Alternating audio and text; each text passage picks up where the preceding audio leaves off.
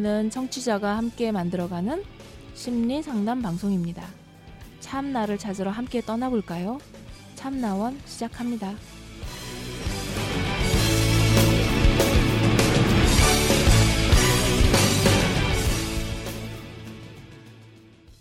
네, 안녕하세요. 참나원 방송 시작합니다. 이번 주는 사연으로 시작하는 한 주가 되겠네요. 방쌤 안녕하세요. 네, 안녕하세요. 인트로 없이 그냥 바로 가면 되나요? 항상 어, 청취자분들의 따끈따끈한 사연 기다리고 있습니다. 네, 오늘 이번 주 함께할 사연 음, 보겠습니다. 음, 요즘 이유 없이 우울해요. 어, 음, 친구들이랑도 별탈 없이 지내고 가족 관계에도 문제 없고 경제적으로도 문제 없고 나름 그냥 평범하게 지내는 중인데 매일 밤이나 새벽만 되면 이유 없이 우울해져서 잠도 안 오고 울다가 항상 3시 넘어서 잠들어요. 피곤하긴 엄청 피곤한데 잠은 안 들고 머리도 요즘 자주 아프네요. 이유 없이 우울증에 걸릴 수도 있나요? 그리고 병원에 가봐야 하나요? 작년에도 이런 증상이 있었고 그때는 자해까지 했었는데 병원 안 가고 스스로 끊었어요. 병원 가려면 부모님과 함께 가야 할 텐데 부모님도 제가 이런 걸 알면 많이 속상하시겠죠. 부모님한테는 걱정 끼쳐드릴까봐 말씀을 못 드리겠네요. 지금도 울다가 밤샐 것 같아요. 어떡하죠? 이유 없이 죽고 싶어요. 음. 네, 이런 사연이에요. 네. 사춘기죠. 음. 음, 네, 뭐 사춘기에 일반적으로 보이는 아, 일반적인 건 아니고요. 일반적인 게 아니라 사춘기 시기에 많이 볼 수 있죠. 가면 많이들 보여지는 것 중에 하나인데 그래도 음, 이렇게 많이 울까요 사춘기 시기에? 어, 자신은 지금 그 이유를 알 수 없지만 음, 어떤 변화가 한참 진행되고 있는 거고요. 그걸 모르고 음, 뭔가 이전과는 다른 어떤 마음가짐을 한다든가 행동을 달리해야 된다든가 하는 신호일 수도 있는 건데요. 어, 그냥 뭐 아무리 생각해도 내가 이렇게 기분이 처지거나 우울해질 이유가 없는데 근데 잠도 안 오고 사- 새벽 3시 넘어서 잠든다. 울다가 음, 뭔가 모르게 계속 슬프다는 거 아닙니까? 네. 그래서 도대체 이유를 알 수 없으니까. 근데 이걸 가지고 이제 얘기를 했다가는 또 이제 뭐 부모님하고 병원에 가야 되는 거 아니냐. 그러면 부모님이 속상해 하지 않느냐. 뭐 이래 가지고 얘기도 못 하고 있다. 근데 이게 처음이 아니라 작년에도 그랬었는데 그때는 그냥 스스로 끊었다. 이랬단 말이에요. 음, 이유 없이 우울해질 수 있을까요? 이유는 있는데 이유를 모르는 거죠. 네. 음, 보통 그냥 괜히 울적해져, 뭐 괜히 뭐 그래져라고 얘기는 하는데 사실 그야말로 선생님 말씀처럼 이유를 찾지 못한 것뿐이지 이유가 없는 건 아니거든요. 이렇게 보면. 차라리 이유를 알면 대책을 세울 수 있는데 네. 이유를 모르니까 지금 대책도 못 세우고 있는 거 아니에요. 자, 근데 이런 경우에 병원에 가봐야 될까요? 라고 한단 말이에요. 이게 마음의 병이라고 생각하는 거죠. 네. 근데 정말 병일까요? 여기서 이제 의학과 심리학이 갈립니다. 의학을 이걸 병이라고 하고요. 심리학에서는 적응 문제라고 얘기를 합니다. 네. 그러니까 우울증 증상인 거잖아요. 하나의. 이제 병명이죠, 그건. 네네. 그러니까 병명인데 그냥 증상일 뿐인데 그걸 병이라고 이제 이렇게 그 병원에서 이제 보는 입장인 것이고요. 그러면 이제 병원에 가게 되면은 몇 가지 테스트를 하겠죠. 저는 요 글 안에 충분히 이 친구가 어떤 그 어려움을 갖고 있는지가 좀 보여지거든요. 아, 그러세요? 네. 네, 한번 말씀해 보실래요, 그러면? 음, 제가 보기에는 여긴 계속 부모님 음, 에게 얘기해야 되는데 부모님한테 얘기 안 하고 가족들한테는 걱정 끼쳐드릴까 봐 아무 말도 못 하고 있고. 네. 어. 거기에서 이- 찾으신 거예요? 네네. 네. 혼 때로는 그 혼자 독립적으로 그- 이렇게 주도적으로 해야 할 필요성도 있기도 하지만 때로는 누군가에게 이렇게 손을 내밀어서 같이 손잡고 가는 것도 굉장히 많은 도움이 된다고 생각을 하거든요.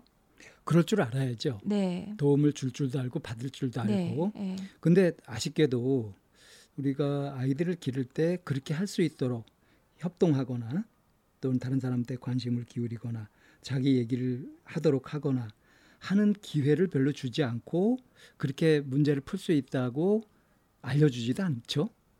보통? 음, 그런 모습을 못 보이는 것도 있 는 것 같아요. 예, 어른들이 그런 모습을 음. 또 보이지 못하기도 네, 하고요. 네, 네. 그래서 어쩌면 이 친구는 음, 다른 사람에게 기회를 주는 것이 아니라 그냥 항상 그 자기 혼자 떠맡으려고 하는 스타일이 아닐까 하는 생각이 좀 들거든요. 스스로 혼자 네. 해놔야 된다는 생각을 네, 이, 이 이제 행간에서 읽을 수 있죠. 네, 그러니까 힘들어질 거다.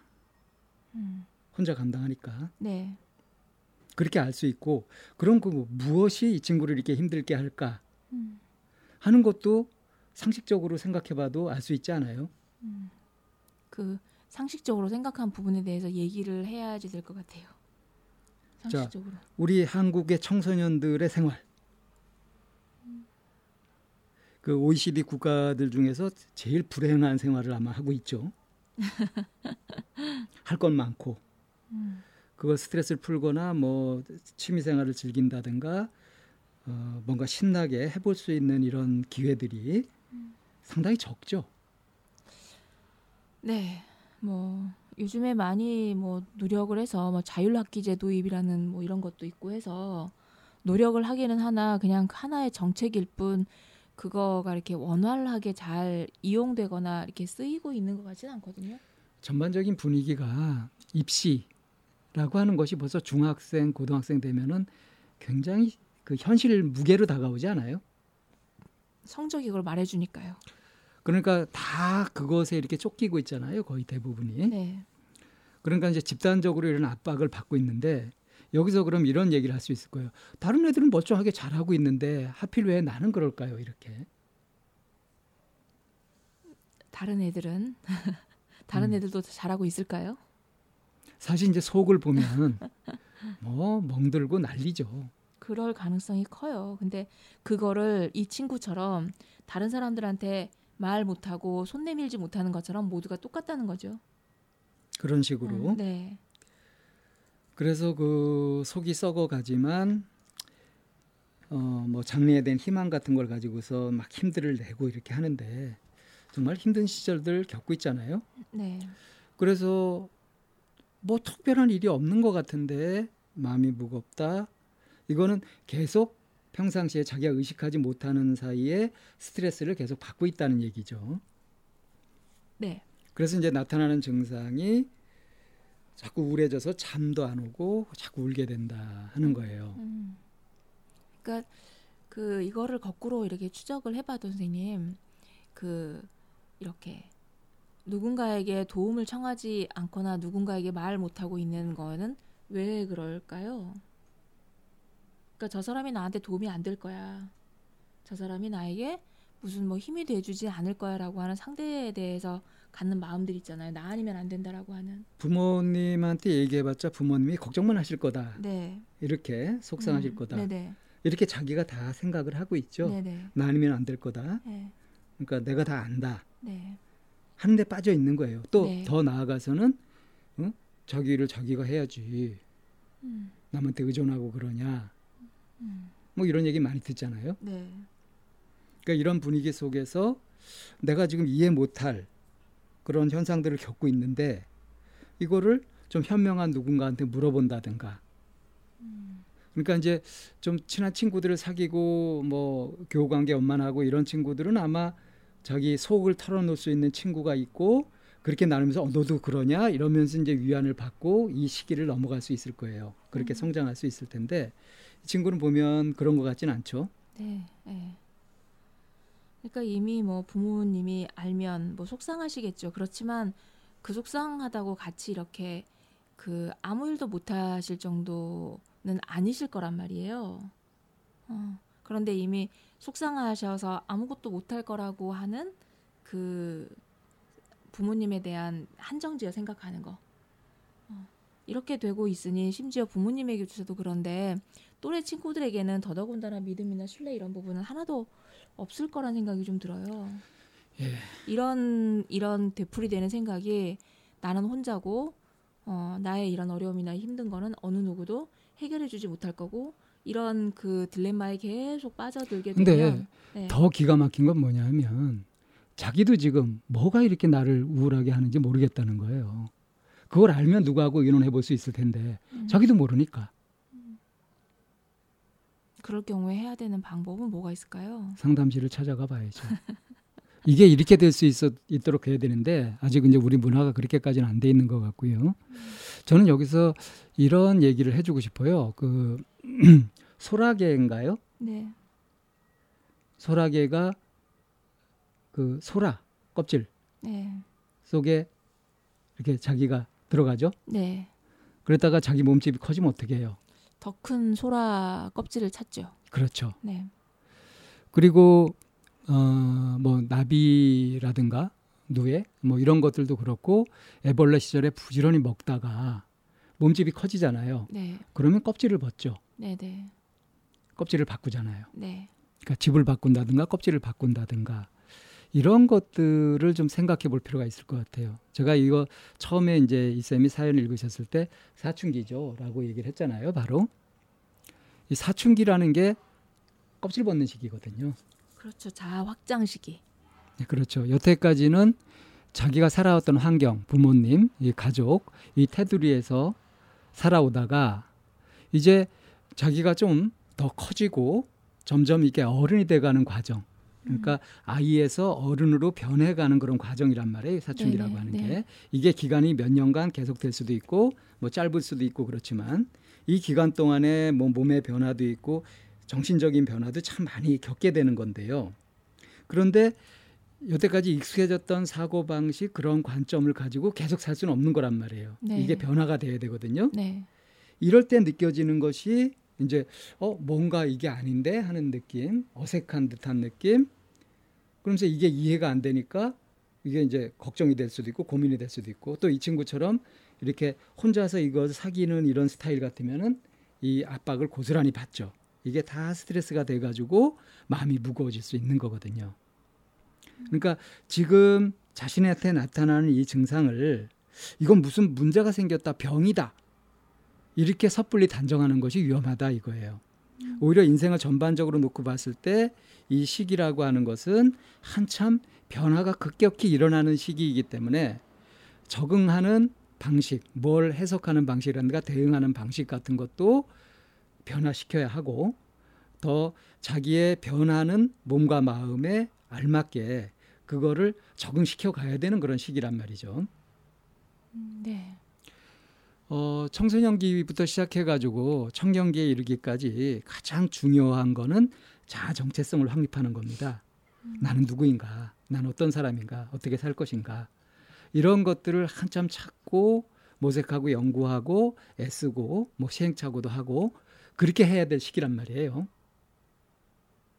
그 청소년기에 있는 아이들 중에 이런 양상으로 이제 그 보여지는 아이들을 몇 명 본 적이 있었거든요. 네.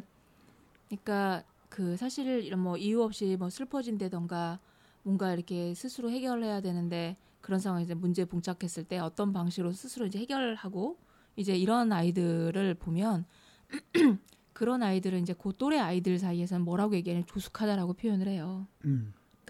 뭐 그냥 말똥이 굴러가도 웃는 뭐 이제 이런 거에 비해서 혼자 뭔가 깊게 사유할 수 있는 이제 이런 쪽이니까 그래서 음. 그런 친구들이 이제 조숙하다라고 표현을 하는데 이 시기에 그 다른 사람들이 말하는 이, 이 친구의 이런 조숙함 스스로 뭔가 자기 감정적으로 내면에 좀 더 집중하는 거잖아요. 그걸 좀 더 민감하게 캐치해내는 이거를 누군가가 나눠서 자기 생각을 이렇게 좀 그 카테고리화할 필요성이 있는 것 같아요. 이거는 지금 하지 않아도 되는 거, 뭐 이거는 조금 있다가 해결한 거, 이 부분은 뭐 책을 읽거나 친구들과 관계를 통해서도 만들어갈 거 이렇게 해서 좀 해서 어, 이런 과정을 거친 친구와 그러니까 다른 사람에게 도움을 청하는 거죠. 네. 관계를 맺으면서 그렇지 않고 그냥 혼자만 이렇게 되풀이해서 하는 이제 두 번 이렇게 케이스로 나누어 보게 되면 혼자만 하는 이 케이스는 이 패턴이 그 20대가 돼도 변하지 않더라고요. 예, 그렇게 되기가 네, 쉽죠. 그러니까 무겁 음. 무겁고 굉장히 자기 혼자만 생각하고 자기 혼자만 그 폐쇄화된 자동 자동화된 회로 안에서만 음. 계속 머물러 있는 경우가 굉장히 많아요. 음, 그래서 이 자아 확장하는 시기에 어떤 부분은 확장을 안 해도 되는 부분도 있잖아요. 굳이 키우지 않아도 되는 것들도 음. 있고 어떤 거는 좀 이렇게 건강하게 잘 키워야 되는 그런 부분들이 있는데 그게 혼자 할 수 있는 영역은 분명히 아니라는 생각이 들거든요.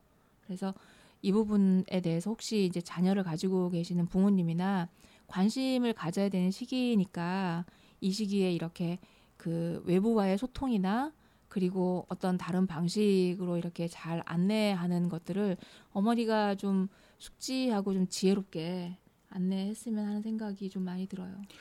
이제 그것이 가장 바람직하긴 한데요. 네. 음, 워낙 이제 우리 사회가 이제 돈돈돈 하다 보니까 어른이든 아이든 돈돈돈 하잖아요. 요즘은 그러다 보니까 자꾸 돈 버는데 의식하고 근로 에너지를 다 쏟고 이렇게 하면서 마음이 어떻게 병들어 가는지 어떻게 말라가는지 어떤 고생을 하고 있는지 보살피지 못하는 경우들이 참 많거든요. 그리고 뭐 방법이 좀 서툴기도 하고요. 어떤 면에서는. 예, 그래서 어, 좋은 거는 가족들끼리 서로 속 이야기를 나눌 수 있는 시간들을 일부러라도 음. 어, 그렇게 가지는 것이 아주 좋은 방법이 되지 않겠어요? 음, 굉장히 좋은 방법이라고 생각하고요. 이제 그렇게 할 때 자칫 훈계나 설교나 설득이나 이제 이런 게 막 들어갈 수 있어요. 먼저, 먼저 살았다는 이유 하나로 많이 살았다는 이유로. 요즘은 이제 그런 것들이 훨씬 점점 덜 먹히게 되는 그런 그런 세상이죠. 그래서 그런 어 이렇게 모임을 가질 때 어떻게 해야 될지 몰라요라고 하는데 여기에 어떤 방법이나 기법이 있는 것이 아니고 그야말로 진정성 하나만 가지고 있으면 태도죠. 진정성을 가지고 음. 마음을 비우고 네. 관심을 보이는 거죠. 네, 네. 관심. 이게 고스란히 태도로 드러나게 되거든요. 그러니까 하나의 그 인격체로 존중을 하는 거죠. 이런 생각 가질 수 있고 이런 말을 할 수 있고 이렇게 해서 그냥 개체 고유성과 개체 하나하나에 대해서 존중하는 이런 진정성을 가지고 있으면 그 개체 대상에게 이게 옳은 거야, 이게 좋은 거야, 이렇게 해야 해라는 말은 사실 쉽게 나오진 않거든요. 아, 꼰대짓, 네. 꼰대짓 안 하게 된다는 거죠. 네네. 그래서 아이가 이런 고민을 하고 있고 이런 심정에 빠져 있고 할 때 그럴 때 이제 주변에 있는 그 신중한 부모님들 사려 깊은 부모님들이 해야 될 일들은 그 관심을 가지고 봐주는 거다. 네. 근데 여기서 이제 그 정말 피해야 될 것은 뭐냐면 뭐 그런 거 가지고 그러냐 하면서 무시해 버리거나 또는 너무 심각하게 받아들여 가지고 당장 이 신경정신과 데려가고 뭐 난리를 치는 거 이런 것들은 조심해야 되죠. 그렇죠. 그러니까 너무 많은 관심이 오히려 간섭이 되어 가지고 아이가 이것을 스- 스- 견뎌내면서 겪어내면서 커가는 그런 과정을 오히려 뺏어버릴 수도 있거든요. 맞습니다. 그런 걸 주의해야 되겠죠. 네. 그러니까 아예 무시해버리거나 또는 너무 이거를 심각하게 생각해가지고 호들갑을 떠는 거 이런 양 극단을 주의하면서 그러면서 이제 마음이 어떤지 이거를 허심탄회하게 나눌 수 있는 기회를 갖는 거 이것만으로도 굉장히 많이 해결이 되잖아요. 우리가 이제 내담자들이 상담하러 와가지고 자기 이야기를 속 시원하게 딱 풀어내면 3분의 1 내지 2분의 1은 문제 해결한 거 아닙니까? 그렇죠. 그런 것이 스스로 얘기를 하면서 터내면서 정리가 되기도 하고요. 또 속이 시원해지기도 하고 그러면서 새로운 관점을 보고 받아들이고 할 수 있는 마음 준비가 되거든요. 네. 근데 이제 여기에 어른이 자기가 먼저 경험했다고 뭐 비슷한 경험을 했다고 자기 경험을 이렇게 주입시키려고 하면서 막 하게 되었을 때 이럴 때 이제 부작용이 굉장히 심각하다는 거. 음. 자 이렇게 그 아직 성인이 안된 음, 미성년의 그 정서 문제 음.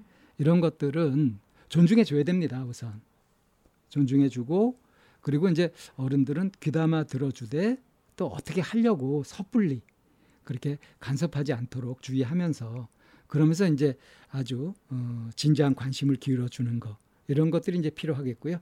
이 친구한테는 그렇게 말해주고 싶어요. 너가 지금 성장통이다. 그러니까 혼자 그러지 말고 뭐 믿을 만한 사람한테 한번 얘기를 해보든가 정 이게 안 잡히면은 병원이 아니라 상담실에 찾아가 봐라. 네. 이런 그 이런 이런 마음 상태에 놓여져 있는 자녀분들을 데리고 있을 수도 있고요. 혹시 나도 이런 마음이야라고 생각하시는 분들도 계실 거예요. 그래서 내가 이런 마음이다라고 놓여 있는 분들 같은 경우는 어, 주변에 그 믿을 만한 사람이나 아니면 내가 손을 뻗을 수 있는 곳에 해서 함께 하나씩 하는 실타래를 풀어가 보는 것도 좋고요. 내 아이가 지금 이런 상태에 있는 것 같아요라는 분이 부모님이시라면 자리를 이렇게 만들어서 자연스럽게 부모님의 태도를 보여주면서 문제 상황 아니면 이 상황을 하나씩 하나씩 풀어가 보는 방식으로 한번 노력해 보시기를 권장합니다. 첫 번째 사연은 저희 여기에 정리하겠습니다.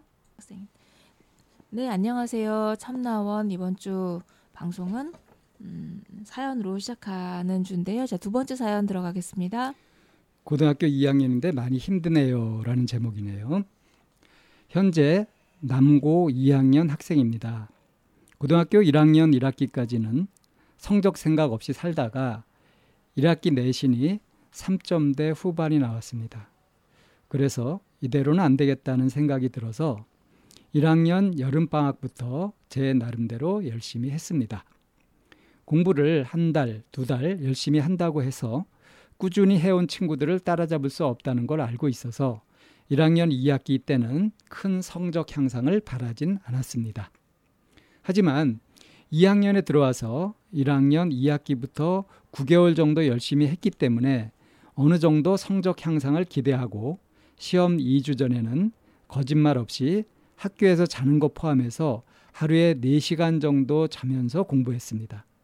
하지만 2학년 중간고사에서 1학년이랑 다를 게 없는 성적을 받고 실망했지만 그럴 수 있다고 생각하고 기말 때는 꼭 성적을 올리겠다고 마음먹고 똑같이 공부했습니다. 하지만 기말 때도 비슷한 성적이 나와 많이 실망했습니다. 2학기, 2학기인 현재, 2학년 2학기인 현재 중간고사가 끝이 났고 성적은 오히려 떨어졌습니다. 제가 시험 볼 때 유독 긴장을 해서 못 보는 것 같기도 한데 어이없는 실수를 많이 합니다. 예를 들어 과탐 과목은 그래프를 분석하는 게 문제의 목적이면 그래프를 분석을 못하거나 틀려서 틀리는 경우는 거의 없고 제가 분석한 내용과 밑에 기억 니은 디귿과 대조하는 과정에서 실수를 하는 경우가 대부분입니다. 문제집을 풀 때는 이런 실수를 안 하는데 시험만 보면 이렇게 어이없는 실수를 해서 틀리는 문제가 엄청 많습니다. 그리고 2학년에 들어와서 원래 민감했던 성격이 스트레스 때문에 더 민감해져서 지금 같은 반 친구 두 명과 완전히 손절한 상태입니다. 말도 안 하고 생활합니다. 2학기 중간고사가 끝나고 시도 때도 없이 한숨이 나오고 기분이 안 좋아 보인다. 표정 좀 펴라. 이런 소리도 많이 듣고 자꾸 자기 전에 내일 아침에도 일어나야 하네. 내일도 엄청 힘들겠지. 자퇴하면 편하려나? 이런 생각이 들고 매주 목요일쯤부터는 학교에서 받는 스트레스나 심적으로 힘들어서 눈물이 나옵니다. 매일매일이 너무 지겹고 방에 가만히 있는 인형이 부러워요. 마음이 항상 불편해서 쉬려고 해도 쉬는 게 쉬는 게 아니에요. 제가 179cm 63kg 좀 말랐어요. 그래서인지 학교에서 가장 친하게 지내는 친구가 뭔가 결정할 때 물리적인 힘으로 자기 마음대로 정해요. 그것 때문에 항상 기분이 나쁜데 중학교 친구들과 다른 고등학교를 가는 바람에 진짜 아무 말도 안 하고 있어도 안 어색한 친구가 여섯 내지 여덟 명 정도밖에 없습니다. 근데 그 중에서 지금 같은 반인 친구는 다섯 명인데 다섯 명이 다 같이 친해서 제가 가장 친하게 지내는 친구한테 화를 내면 관계가 불편해질 것 같아서 화도 못 내고 항상 참습니다. 그럴 때마다 스트레스를 받는 게 온몸으로 느껴지고 그냥 확 화를 내버리고 혼, 그냥 혼자 다닐까 하는 생각도 들어요. 학교를 가기 싫은 건 말로 표현하기 어려울 만큼 가기가 싫고 제가 뭐 때문에 이 고생을 해야 하는지 모르겠고 왜 항상 우울해야 하는지 모르겠어요. 뭘 어떻게 하면 좋을까요? 이런 사연이네요. 네.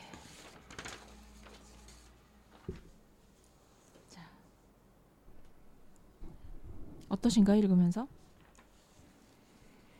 음.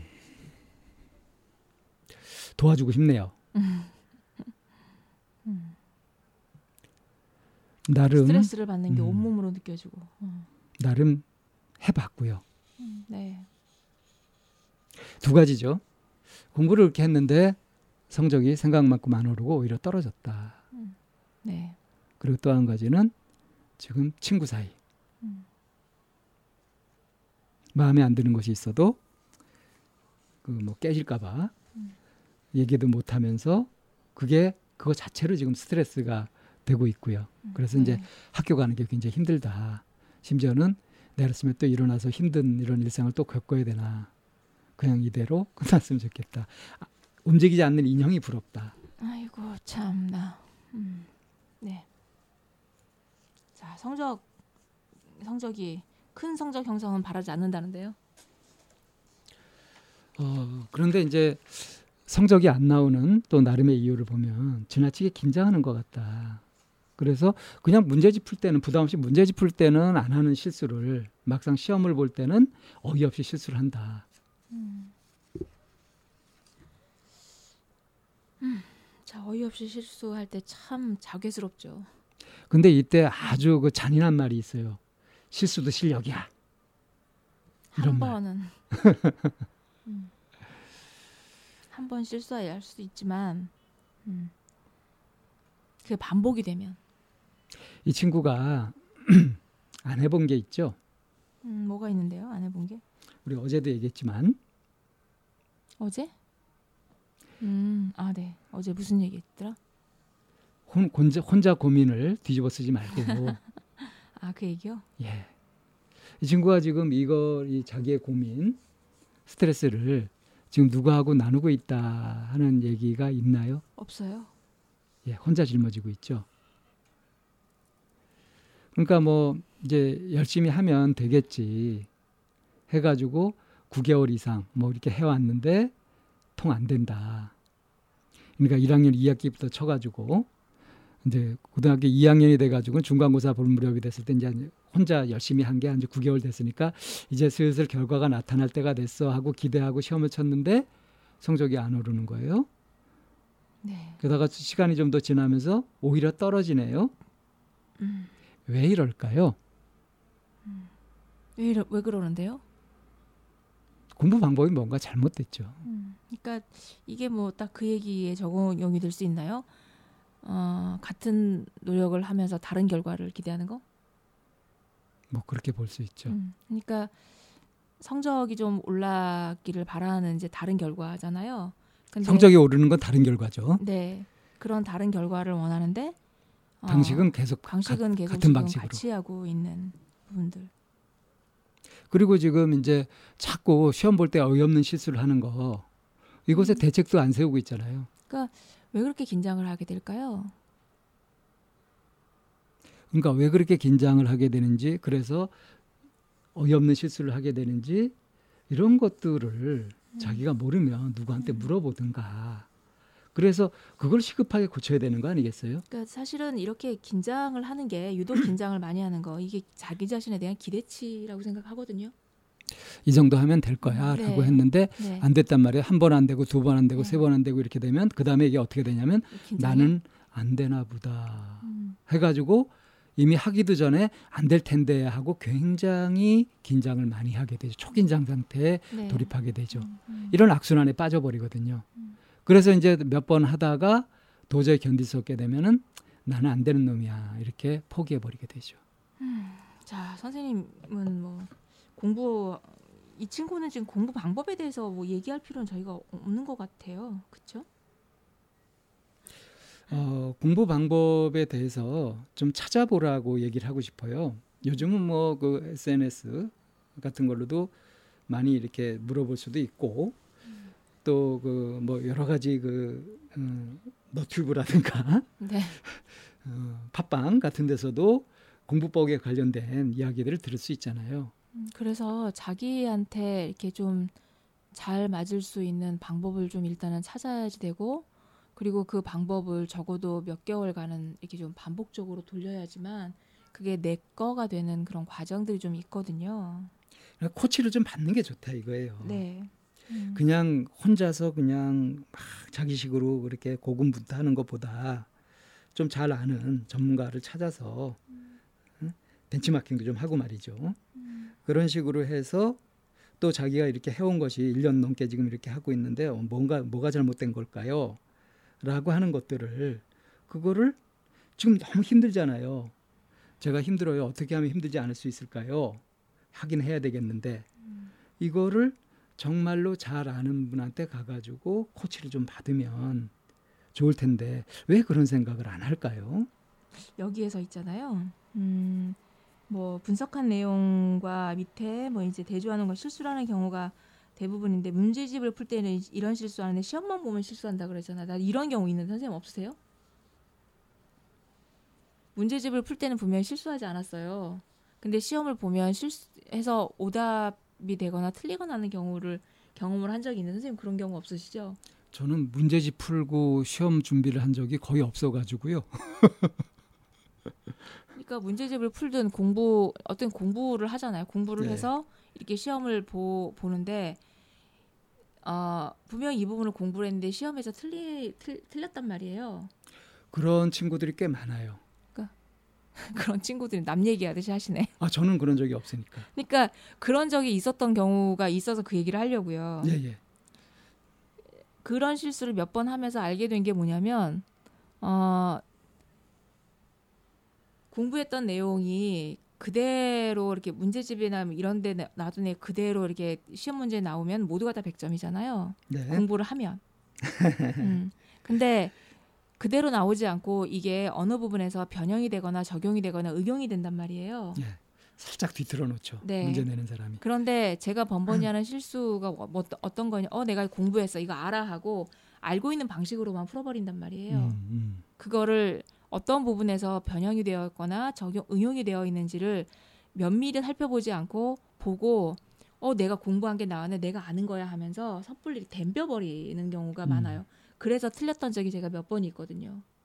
음. 어, 그래서 일리가 있네요. 그래서 음. 뭔가 이렇게 그 놓치거나 실수를 하거나 하는 것도 모르는 거를 틀리면은 공부를 하면 되지만 알고 있는 부분을 틀렸다라고 하는 거는 내가 섬세하지 못하게 그냥 섣불리 기다리지 않고 덤벼버렸을 경우가 아, 음. 훨씬 많은 거가 좀 있어서 결, 절대로 이제 문제를 풀 때는 내가 이거 아는 거야가 아니라 알아보자라는 마음으로 끝까지 이렇게 그 신중하게 접근을 해야지 어 반가워 하면서 이렇게 하게 되면 여지없이 실수하게 되는 하고 그리고 이- 그건 정말 어이없는 실수가 돼버리는 거예요. 음. 어.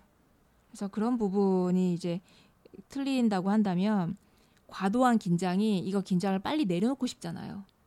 그래서 이거를 지나가서 얼른 이 긴장을 내려놓고 싶다라는 이 마음이 너무 크니까 자꾸 이렇게 섬세하게 봐주는 게 아니라 어떤 상황에서 덤벼버리는 음, 그래서 어처구니 없는 실수를 하게 되는 일이 아마 반복되는 걸 거라는 생각이 좀 많이 들어요. 근데 이제 이게 성적에 관련돼서 이랬는데 사실은 지금 이 친구가 친구 관계 네, 속에서도 이런 실수를 하고 있거든요. 네, 네, 그게 이제 어디에 보이냐면 이제 키가 179에다가 63kg로 좀 말랐다. 네. 근데 이거 이 정도면 심하게 마른 건 아니죠. 뭐. 조금 마른 정도죠. 아, 네, 네. 그런데 어 뭐 뭘 결정할 때 친구가 물리적인 힘으로 어? 조금 힘세다고 자기 마음대로 정한단 말이에요. 네. 만약에 이 친구가 어 키가 한 160에다가 몸무게가 한 70이다. 그래서 키가 작고 좀 뚱뚱하다 그럼 이제 다른 친구가 막 자기 멋대로 결정할 때 내가 키가, 키가 작아서 무시한다. 막 이렇게 얘기를 할 거예요. 음, 네, 네, 그렇겠죠. 다시 말해서 진짜 원인 그러니까 왜 문제를 풀 때도 진짜로 그 중요한 걸 생각해 가지고 이제 거기에 맞는 대, 답을 하면은 문제를 풀잖아요. 네. 근데 이 쌤이 말씀하신 것처럼 어 이거 내가 풀었던 문제야 해가지고 엉뚱한 답을 하게 되는 경우처럼 네. 지금 내 마음에 안 드는 것이 생겼을 때 왜 이런 일이 벌어지나 하는 것을 나름대로 분석하고 원인을 찾는데 그거를 좀 잘못 찾는 거죠. 그렇죠. 음, 네. 진짜 이유가 아닌 다른 것을 핑계 삼아 아, 네. 그것일 것이야 음, 라고 생각하면서 그것 때문에 이렇게 이제 음. 핑계를 대게 되는 거죠. 네. 네. 근데 이거 해결이 안 되죠. 음, 당연히 해결이 안 되죠. 그래서 화를 안 내고 항상 참으면 관계가 좋아지나요? 불편해진 관계가 편안해지나요? 아니요. 아니란 말이에요. 네. 그러면 그 반대로 그냥 화를 확 내버리고 그냥 친구 다 끊어버리고 혼자 다닐까? 정말 그렇게 될까요? 그렇지 않죠, 그것도. 이거 혼자 생각이란 말이에요. 네. 근데 혼자 생각이 지금 이렇게 서툴러요. 음, 앞뒤가 잘 맞지 않는 생각인데 자기는 모르고 있죠. 네. 어 1학년 때 이제 어 내가 마음을 먹었어요. 1학년 2학기부터 공부 좀 하자. 성적 좀 올리자. 그랬단 말이에요. 그래서 열심히 했단 말이에요. 꾸준히. 네. 꾸준히 꾸준히 했단 말이에요. 그러면서 이제 뭐 1, 1학년 때는 이제 하더라, 하더라도 그래 뭐 계속 꾸준히 해온 친구들하고 이제 시작한 내가 뭐 되겠어 하고 현실적으로 그렇게 생각을 해가지고 바라진 않았는데 이제 시간이 쭉 지나가지고 2학년 들어와가지고 이제 뭐 9개월도 지나고 1년도 지나고 이렇게 됐는데 성적이 오히려 떨어진다. 이게 왜 이런 현상이 일어나는지를 정말로 원인 분석을 해봐야 되는 거 아니냐 이거예요. 근데 그렇게 안 하고 있죠. 음, 네. 이 친구는 지금 자기가 성적이 안 오른 이유, 오히려 떨어진 이유를 뭐라고 생각할까요? 뭐라고 생각하고 있는데요? 나 열심히 했다, 꾸준히 쭉 해왔다. 그런데도 안 되는 걸 보니까 이제 뻔하죠. 나는 공부가 안 맞나 봐. 내지는 나는 해도 안 되나 봐. 이렇게 생각하기 쉽죠. 그래서 분석이 참 중요한 것 같기도 해요. 그러니까 정확한 분석을 하게 되면 그에 대한 대안도 갖게 될 수 있잖아요. 예, 근데 그렇죠. 분석을 하지 않으면 분석을 해보지 않으면 그냥 계속 배가 산으로 가는 것처럼 그러니까 헛 헛- 헛수고 그걸 그러니까 하게 되는 경우가 그렇죠. 참 많아요. 엉뚱한 결론을 내리고 네. 엉뚱한 일을 하게 되죠. 음. 제가 왜 부모님들한테 얘기를 할 때 아이가 이제 성, 성적이 잘 안 나와가지고 의조침할 때 아이고 너무 실망하지 마라. 다음에 열심히 하면 되지 뭐 이렇게 흔히들 얘기하는데 이렇게 하지 말라 그러거든요. 네, 이건 무슨 소리냐면 열심히 하면 성적이 올라간다 는 거짓 신화를 심어주는 거거든요. 네, 열심히 한다고 해서 성적이 올라간다는 보장이 없어요. 네. 어떻게 해야지 성적이 올라가죠? 음, 내가 무엇이 부족한지를 분석을 해야 되는 거죠. 그렇죠. 그래서 분석해 본 결과 아이고 너무 무리하게 공부를 많이 했다 그러면 공부 시간을 줄여야 돼요. 비효과적으로 공부한 것들을 효과적으로 바꿔줘야 돼요. 좋은 학습법으로. 이걸 안 하고서 그냥 열심히만 하면 돼. 어림도 없는 얘기거든요. 그래서 다음에 열심히 하면 되지 뭐 이렇게 할 것이 아니라 그럴 때 해야 될 거. 내가 지금 성적이 안 나와서 실망하고 있는 아이한테 얘기해야 될 게 뭐죠? 방법을 다시 찾고 방법을 아 그 전에 좀 실망하고 있어요. 우리 그 그렇잖아요. 그 마음부터 알아주는 거 아니에요? 마음부터 알아주는 거. 네, 그래서 자기가 실망하거나 또는 불안하거나 하는 이런 마음들을 뱉어낼 수 있도록 그렇게 기회를 주는 것이 어른으로서 할 일이죠. 그 다음에 이제 어 그러면은 너 그 원인이 뭐라고 생각하니 하는 건 이제 그 다음에 한숨 돌리고 물어볼 수 있는 것이고 그렇게 대책을 찾아가는 거죠. 근데 그 아이들의 성향이나 특성에 따라서 그 대책을 찾고 난 다음에 감정을 읽어줘야 줄 필요성이 있는 아이가 있고요. 감정을 읽어주고 그리고 그 대책을 얘기해야 되는 그런 아이들이 있고 좀 이렇게 그걸 다르거든요. 구분해서 좀 자세히 얘기해 줄 수 있을까요? 어떤 아이들은 대책부터 얘기하고 감정을 나중에 다루고 어떤 아이들은 감정부터 다루고 다음에 대책을 찾, 찾는지. 감성적이거나 이렇게 좀 그 흔히들 말하는 열이다고 하는 친구들 있잖아요. 네. 이렇게 그 감정에 쉽게 좌지우지되는 아이들 같은 경우는 그 실망하거나 너무나 이렇게 낙담할 일이 아니 아니고 지금 그런 부분에 대해서 상처 입은 부분에 대해서 이제 먼저 감정을 읽어주고 그리고 그 감정이 좀 토닥여졌을 때 이제 대책을 얘기를 해야 하는 경우가 그게 보통 또 어, 일반적인 어, 경우고요. 네. 근데 이제 특별한 경우. 때로는 자기가 그 논리적으로 이성적으로만 접근하고 정보를 먼저 원하는 친구들이 있어요. 설명을 자꾸 요하는 친구들이 있거든요. 뭔가 납득이 돼야 마음이 네, 움직이는. 네, 네. 그런 아이들 같은 경우는 어, 조목조목 좀 분석적으로 이렇게 좀 접근하고 바로 그것부터 위주로 네. 딱 해가지고 네, 얘기를 하고 이제 그 어떤 프로그램이 프로젝트처럼 이렇게 얘기 시스템을 구성해서 얘기하고 난 다음에 그거에 대해서 납득이 됐을 때 이제 그 다음에 감정을 좀 토닥여주는 지금 이렇게 낙담할 것이 아니라 앞부분에 우리 얘기한 거에 대해서 좀 다시 한번 좀 함께 힘을 내보자 이렇게 해서 얘기를 하게 되면 훨씬 더 효과적일 거라고 생각해요. 근데 이 두 가지가 다 필요한데 둘 중 아무것도 안 하면서 힘들다고만 하면 안 되겠죠? 그렇죠. 자, 음. 어떤 문제가 생기고 풀리지 않을 때그 네, 원인 분석을 해보는 거 음. 아주 중요하고요. 네, 그래서 옆에서 이제 도와줄 때 어떻게 도와주면 좋은지 이런 말씀을 음. 지금 드렸습니다. 그래서 노력을 이왕 하더라도 그 노력이 어떤 결실을 맺어가고 어떤 부분에서 효과나 영향력이 있을 때 비로소 자기 자신에 대한 자존감도 좀 회복이 되고 그리고 자기 스스로 선순환에 대한 데이터를 가지면서 어, 좀 힘을 얻어서 그 다음 거를 스스로 계획해 볼 수 있게 되는데 그런 거에 대한 분석이 전혀 없이 그냥 헛수고만 하게 된다면 자기 자신한테 쌓여가는 건 계속 불신밖에 안 쌓이거든요. 그렇게 되죠. 음, 네. 더군다나 노력하다가 실패하게 되면은 네. 이제 자괴감도 들게 되고요. 네. 자존감을 잃어버리기가 쉽습니다. 네. 음. 원인이 없는 결과는 없죠. 그래서 이 원인을 어떻게 찾고 이 원인에 대해서 정확한 대책이나 대안을 함께 마련해 나가는 게 이제 결국에는 소통의 기술인데요. 이 소통의 기술도 우리가 모른다면 익혀야 할 필요성이 좀 있다고 생각합니다. 소통이 화두인 시대이니만큼. 자, 두 번째 사연 그럼 여기에서 정리하도록 하겠습니다. 예, 자, 참나원 사연으로 시작하는 한 주입니다. 어, 이번 주에는 대학생의 진로 고민에 관한 부분인데요. 안녕하세요. 요즘 진로에 대한 고민을 많이 하고 있는 22살 대학생입니다. 한국은 정말 뭐든지 빨리빨리 하려고 하는 문화가 있잖아요. 빨리 무언가를 해서 빨리 성취하면 좋은 건 알겠는데 제 성격 자체가 느긋하고 행동이 느리고 생각을 많이 하는 성격이에요. 이런 성격으로 이런 문화가 있는 사회에서 취업 고민을 하고 있는데요. 아무리 생각해도 저는 일 처리 빨리 하고 그런 직업은 절대 못할 것 같아요. 능력 면에서도 성격 면에서도. 이런 생각이 들 때마다 여유로운 외국, 스웨덴, 네덜란드 등에서 살면 어떨까라는 생각을 하게 됩니다. 외국 가서도 먹고 사는 것 똑같이 힘들다. 그냥 사회에 적응 못하는 거다. 이렇게 생각하실 수도 있을 것 같네요. 근데 저는 그냥 이 사회가 빨리, 잘, 많이 하는 사람을 좋아해서 그런 사람들이 생존하는데 유리하게 돌아가는 것 같다는 생각을 했어요.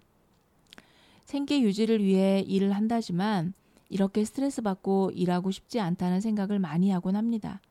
요즘 진로 고민이 많은데 어떻게 해야 할지 모르겠어서 여기에 하소연 해봐요. 하실 조언이나 이나 의견 있으면 부탁드립니다. 네. 아이고, 진로 고민 많이 하죠. 고민을 도대체 안 하는 시기가 언제일까요? 고등학교 가야 음. 하고, 고등학교에서는 대학교 가야 하고, 대학 들어가면 끝날 줄 알았더니 취업 고민해야 되고. 죽을 때까지. 어, 네. 그리고 고민을 달고 사는 사람들이 많죠. 근데 지금 이 친구의 고민은 정말 평범하고 누구나 할 수 있는 그런 고민 아니겠어요? 먹고 사는 일을 하더라도 뭐 피곤하게 하고 싶지 않은 거 막 하면서 그러고 싶은 사람이 어디 있겠어요? 음, 네. 지극히 아주 평범하고 어떤 뚜렷한 특징이 딱 보이지도 않고요. 정말 그 평범한 일상의 고민인 것 같아요. 네. 자, 대학생이 되어서 이제 앞으로 내가 일을 하고 생계로 뭐 어떤 걸 할까 하는데 우리 문화는 빨리빨리, 빨리빨리, 많이, 제대로, 막 이렇게 능률, 능력 뭐 이런 거를 강조하는 사회인데 자기 자신은 좀 느긋하고 행동이 느리다. 그리고 생각도 많다. 그래서 아, 여기에 제대로 좀 적응하기 힘들 것 같다. 이렇지 않은 좀 더 여유로운 그런 외국 복지가 잘 돼 있는 뭐 그런 나라들이죠. 스웨덴, 네덜란드 이런 나라들이요. 그렇게 듣고 있죠 우리가. 네. 그런 데서 살면 좋겠다. 이거 한마디로 보면 뭡니까? 편하게 살고 싶다는 거죠. 힘은 안 쓰고 편하게 살고 싶어요. 그리고 생계 걱정도 안 하고 그렇게 살았으면 좋겠어요. 라는 얘기 아닙니까? 음, 네. 굉장히 솔직하죠. 근데 이제 조언이나 의견 좀 듣고 싶습니다. 부탁드립니다. 했단 말이에요. 네. 해보실까요? 네. 그러죠. 하시죠. 성격이 느긋하고 행동이 느리고 생각을 많이 하는 성격. 어, 내가 성격 자체가 느긋하고 행동이 느리다고 이렇게 하는 거는 일종의 평가죠. 평가죠. 어, 누구한테 이런 평가를 받았을까? 스스로 평가를 내렸을까요? 이미 자기 자신도 그렇게 생각하는 것 같거든요. 음. 그러니까 그게 자기 자신이 생각하는 게 자기 자신의 어떤 숙고, 성찰을 통해서 나는 성격이 느려, 느긋해, 행동도 느려 이렇게 됐을까요? 아니면은 저는 어렸을 때부터 그런 소리를 들어서 네 세뇌됐을 거란 생각이 크거든요. 음. 음. 우선 어, 만약에 이분이 이 자리에 있다고 한다면 그 질문을 했을 때 네. 생각을 깊이 할 것 같아요. 또 그렇죠? 그리고 답도 바로바로 나오는 것이 아니라 천천히 나오겠죠? 음, 네. 어, 거 봐요. 저는 이렇게 느긋하고 느리고 생각이 많거든요. 음. 성격 자체가 느리다고 하는 거 그리고 행동이 느리고 생각이 많 생각을 많이 하는 거 이건 어때요? 저는 이게 결격 사유가라거나 이렇게 생각되지 않거든요. 단점도 아니고요. 네. 하나의 특성이라고 네, 할수 네. 있죠. 네. 그런데 이거를 단점이라고 지금 박아놓고 본단 말이에요. 한국 사회에서는 이 성격 갖고는 못 살아. 자기 스스로도 뭐 단점이라고 생각하지는 않고 네. 그냥 나의 특성이 이런데 우리 사회에서 요구하는 거하고 안 맞는다 정도까지 생각하는 것 같아요. 네. 네.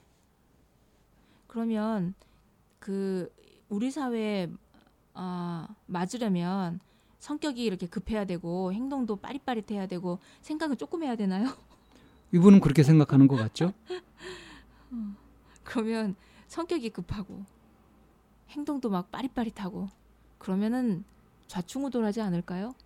뭐 실수도 많이 하고 문제도 일으키고 음. 숨 막히잖아요. 생각을 많이 하는데 생각을 조금 해요. 그러면요? 중요한 걸 빠뜨려 가지고 뭔가 잘못해 가지고 큰 사고를 칠 수도 있겠죠. 네. 그래서 사실은 이분이 가지고 있는 자기의 성향과 이런 성향이나 특성이 이 사회에 맞지 않는다라고 이미 어떤 방식으로든 한쪽 방향으로만 생각을 굳, 굳혀놓고 있는 부분이 선입견이죠. 네, 그 부분이 조금 좀 안타깝네요. 어, 그래서 저도 그거를 되묻고 싶어요. 음. 당신이 우리 사회를 알아? 전부 다 알아? 제대로 안 거 맞아? 그럼 또 이제 생각하겠죠, 깊이. 그래서 굉장히 스피디하게 일을 처리하거나 뭔가 스피디하게 막 적용해야 되거나 적응해야 되거나 하는 그런 업종과 일이 있겠죠. 그런 것도 있지만 네, 반대로 그렇지 않은 느긋해야 되는, 네, 그렇지, 침착해야 되는. 네, 그렇지 않은 것도 있는데, 그러니까 항상 사고하는 과정을 이렇게 가만히 보면 선생님 눈에 더 잘 보이겠죠. 이렇게 사고가 이렇게 그 13579가 아니라 그냥 뻥뻥 뚫려 있는 거. 예? 어, 이렇게 13579도 이렇게 띄엄띄엄 생각하는 어, 거잖아요. 13579 저렇게 뻥뻥 뚫려 있는 이런 사고가? 많이 보이죠. 띄엄띄엄. 네, 띄엄띄엄. 음, 사고가 이렇게 촘촘하거나 이렇게 한 호흡으로 이렇게 무르르 흘러가는 것이 아니라 음. 뭔가 이렇게 자기가 알고 있고 굳혀져 있는 생각에 자꾸 갖다 붙이는 거죠. 선입견, 고정관념 네, 네. 같은 것으로. 그거를 정당화할 수 있게끔 자꾸 이렇게 붙여나가는 음. 이런 일들을 참 많이 보게 되거든요. 근데 지금 이 사연자분도 그런 부분에 한 면을 예라고 볼 수 있죠. 갖고 있, 음. 있 과잉 일반화의 오류들 범하고 있고요. 네. 네. 그러니까 진로 고민이 많을 수밖에 없어요. 그리고 이제 어떤 부분에서 행동이 느리다라고 하는 거는 생각을 많이 하기 때문에 행동이 느린 부분에 영향을 끼치기는 하잖아요. 근데 이제 생각을 많이 한다는 것도 이제 두 종류가 있는데요. 네. 효율적인 생각, 효율적인 생각을 많이 하는 것과 효율적이지 않은 생각을 많이 하는 것으로 나눠볼 수가 있거든요. 네. 이분은 효율적인 생각은 별로 안 하시는 것 같아요. 제자리에서 맴맴 도는 생각, 그러니까 다시 반추하는, 되씹는 생각, 주로 이런 것들을 많이 하는 것 같아요. 제가 왜 그런 얘기를 하냐면, 어, 우리 문화는 전체적으로 이렇고, 근데 저는 이러이러해요. 그래서 이걸 굳이 막 내키지도 않는데 막 맞춰서 살아가야 되나 하는 생각이 들어서, 아, 다른 사회라면 좋겠다. 그냥 이렇게 했단 말이에요. 이거는 정말 문제를 풀고 진지하게 뭔가 효율성을 가지고 생각해 보려고 하는 태도는 아니라는 거죠. 그냥 생각되는 대로 이렇게 뺑뺑이 돌고 있는 거예요. 답은 안 나오죠, 당연히. 고민은 많이 하는데 답은 안 나온다. 음. 별로 할 필요가 없는 생각들을 많이 한다. 이런 생각들을 전문용어로 잡념이라 그럽니다. 음, 저는 그 결정된 고민이라고 얘기를 하는데 예. 이미 자기 마음은 한쪽에 결정해 놓고 그리고 그 부분에 대해서 확리화시키기 위해서 계속 고민을 하는 거죠. 지금 이 쌤이 말씀하신 이 부분이 이분한테는 아주 필요한 영역인데 이걸 들으시고도 그거를 알아차리실지 모르겠어요. 음, 뭐 근데 그 선생님이 이제 이 사연이 굉장히 평범하다. 평범한 그 일반적인 예. 이런 얘기를 한 하셔- 80%는 아마 이렇게 생각할 겁니다. 네네 이런 생각들을 하고 계시는 분들 많아요. 그래서 내가 어떤 고민을 하거나 걱정을 할 때 자기 자신한테 다시 한번 물어봐야 되는 것 중에 하나가 내가 정말 이걸 풀고 싶은가? 내가 이 문제에 대해서 어떤 해결이나 대책이나 대안을 만들어내고 싶은가? 라고 하는 스스로에 대한 질문부터 먼저 좀 시작을 해야 될 것 같아요. 그 질문을 하면 어. 의뢰 그냥 그러려니 했는데 여기 이제 정말 음, 네, 이게 딱 액센트로 붙어버리면요. 네, 정말인가? 음, 하고 한번 다시 네. 돌아보게 되죠. 네, 그러면 느슨해져 있던 그냥 선입견대로 그렇게 끌려가고 있던 음, 그런 게으른 생각들이 보일 겁니다. 네. 굉장히 저는 그 부분은 좀 중요하다고 생각하거든요. 왜냐하면 자기 패턴대로 생각을 하고 자기가 이게 옳다거나 맞다거나 이래 이러는 거 아니야라고 하는 과잉 일반화를 시키면서 어, 접근하고 있는 부분들이 많기 때문에 근데 그거는 자기가 알아차리지 못하죠. 네, 이럴 때 이제 정말 그래?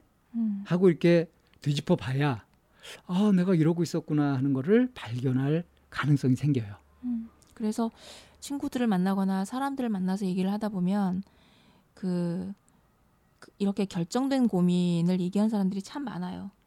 근데 이 결정된 고민을 얘기하는 사람들의 내용을 가만히 들어보다 보면 선생님이 아까 잠깐 그런 얘기가 나왔던데 미래지향적으로 생각하는 것이- 아니라 과거를 반추하는 내용들만 계속 되풀이하고 있거든요. 뺑뺑이 돌아요, 계속. 네, 네. 그래서 어, 내가 대안을 찾고 싶다고 하면 미래지향적인 질문을 하게 될 것이고 뭔가 자꾸 뺑뺑이 돌면서 반추하듯이 과거 얘기를 하고 있다고 한다면 나는 그건 결정된 고민이라고 좀 이렇게 딱 판단을 하고 그- 미래지향적 질문으로 좀 바꿔보는 형태로 좀 갔으면 좋겠어요. 그럼 우리가 이분이 그 이렇게 사연 보내주신 네, 이 고민을 가지고 그걸 한번 예를 들어서 한번 해볼게요. 어, 이제 진로에 대한 고민을 많이 하고 있는데 한국은 정말 뭐든지 빨리빨리 하려고 하는 문화가 있잖아요. 빨리 무언가를 해서 빨리 성취하면 좋은 건 알겠는데 라고 했어요. 네. 근데 빨리 무언가를 해서 빨리 성취하면 좋은가요? 아니더라고요. 그러니까 빨리 무언가를 해서 빨리 성취하면 좋다 하는 거하고 빨리 빨리 하려고 하는 문화가 있다는 것을 같이 놓으면 안 되죠. 그렇죠. 자기도 모르게 빨리 빨리 하려고 하는 문화가 이게 맞다 하는 것을 받아들이고 있다는 얘기 아닙니까? 네. 그렇죠. 그렇게 해놓고 나서 뭐라 그러냐면 제 성격 자체가 느긋하고 행동이 느리고 생각을 많이 하는 성격이다. 그러니까 나는 이런 분위기, 이런 사회 속에서 취업을 해도 제대로 하기 어려울 거다라는 결론을 여기서 내리고 있어요. 네. 그리고 나서 이 결론을 내려놓고 나서 뭐라고 하냐면 아무리 생각해도 저는 일 처리 빨리 하고 그런 직업은 절대 못할 것 같아요. 능력 면이든 성격 면이든. 이미 결론을 그렇게 내려놨어요. 음, 결정된 고민하시잖아요. 예, 결정을 이렇게 해놨단 말이에요. 네. 그러니까 나는 이 사회에 안 맞아요. 음. 근데 내가 외국에 나가서 살까 뭐 이렇게 생각을 하는데 근데 뭐 사람들은 사람들이 외국 가서도 먹고 사는 거 똑같이 힘들다. 그냥 사회에 적응 못 하는 거다. 이렇게 생각할 것 같다라고 또 혼자 생각을 해요. 음, 네. 그러니까 내가 이걸 누군가한테 얘기하면은 사람들은 말린다. 내 생각을 뭐 이제 그게 잘못됐다 하고 설득하려고 든다 하고 또 결정했어요. 그러니까 나는 이러지도 저러지도 못하는 그런 상태에 빠져 있다는 결론을 내리죠. 네. 그래서 그러면 내가 생계 유지를 하기 위해서 어떤 직업을 가지는데 안 맞는 것들을 막 억지로 이렇게 하는 거 그러고 싶지는 않단 말이에요.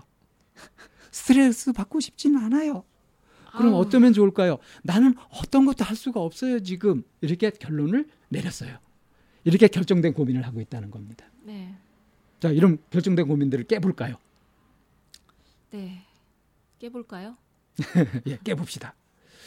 어, 한국은 정말 뭐든지 빨리빨리 하려고 하는 문화가 있다. 근데 모든 경우에 그러냐? 아까 우리 얘기하는 가운데서 나왔죠? 네. 뭐 그렇지 않은 경우도 훨씬 더 많이 있다. 네. 네.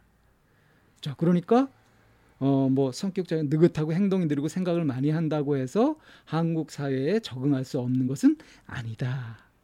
음, 네. 이런 얘기가 되죠? 네. 그럼 그 다음 고민이 필요할까요?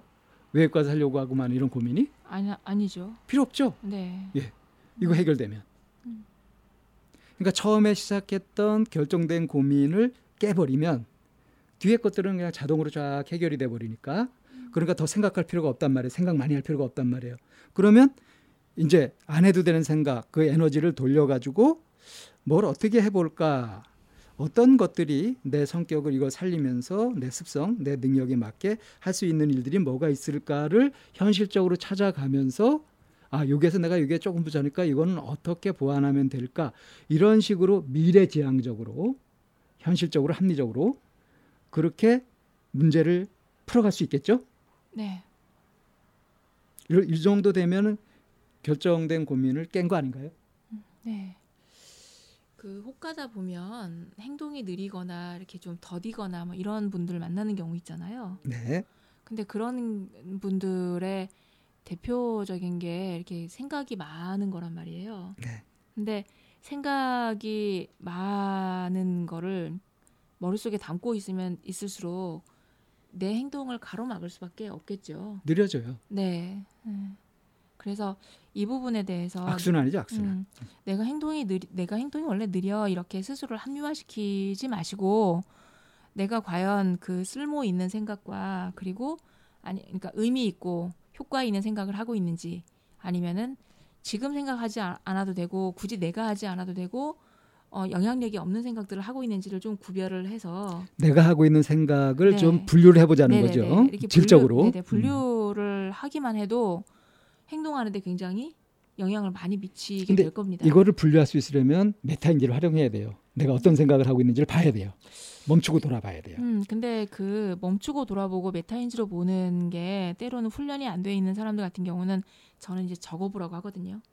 노트에 적어서 뭐- 아, 적으면서 여유를 네, 가질 수 네. 있죠. 적어 보면 아, 내가 이건 참 의미 없는 생각들이구나. 영양가가 없고 효과가 없구나.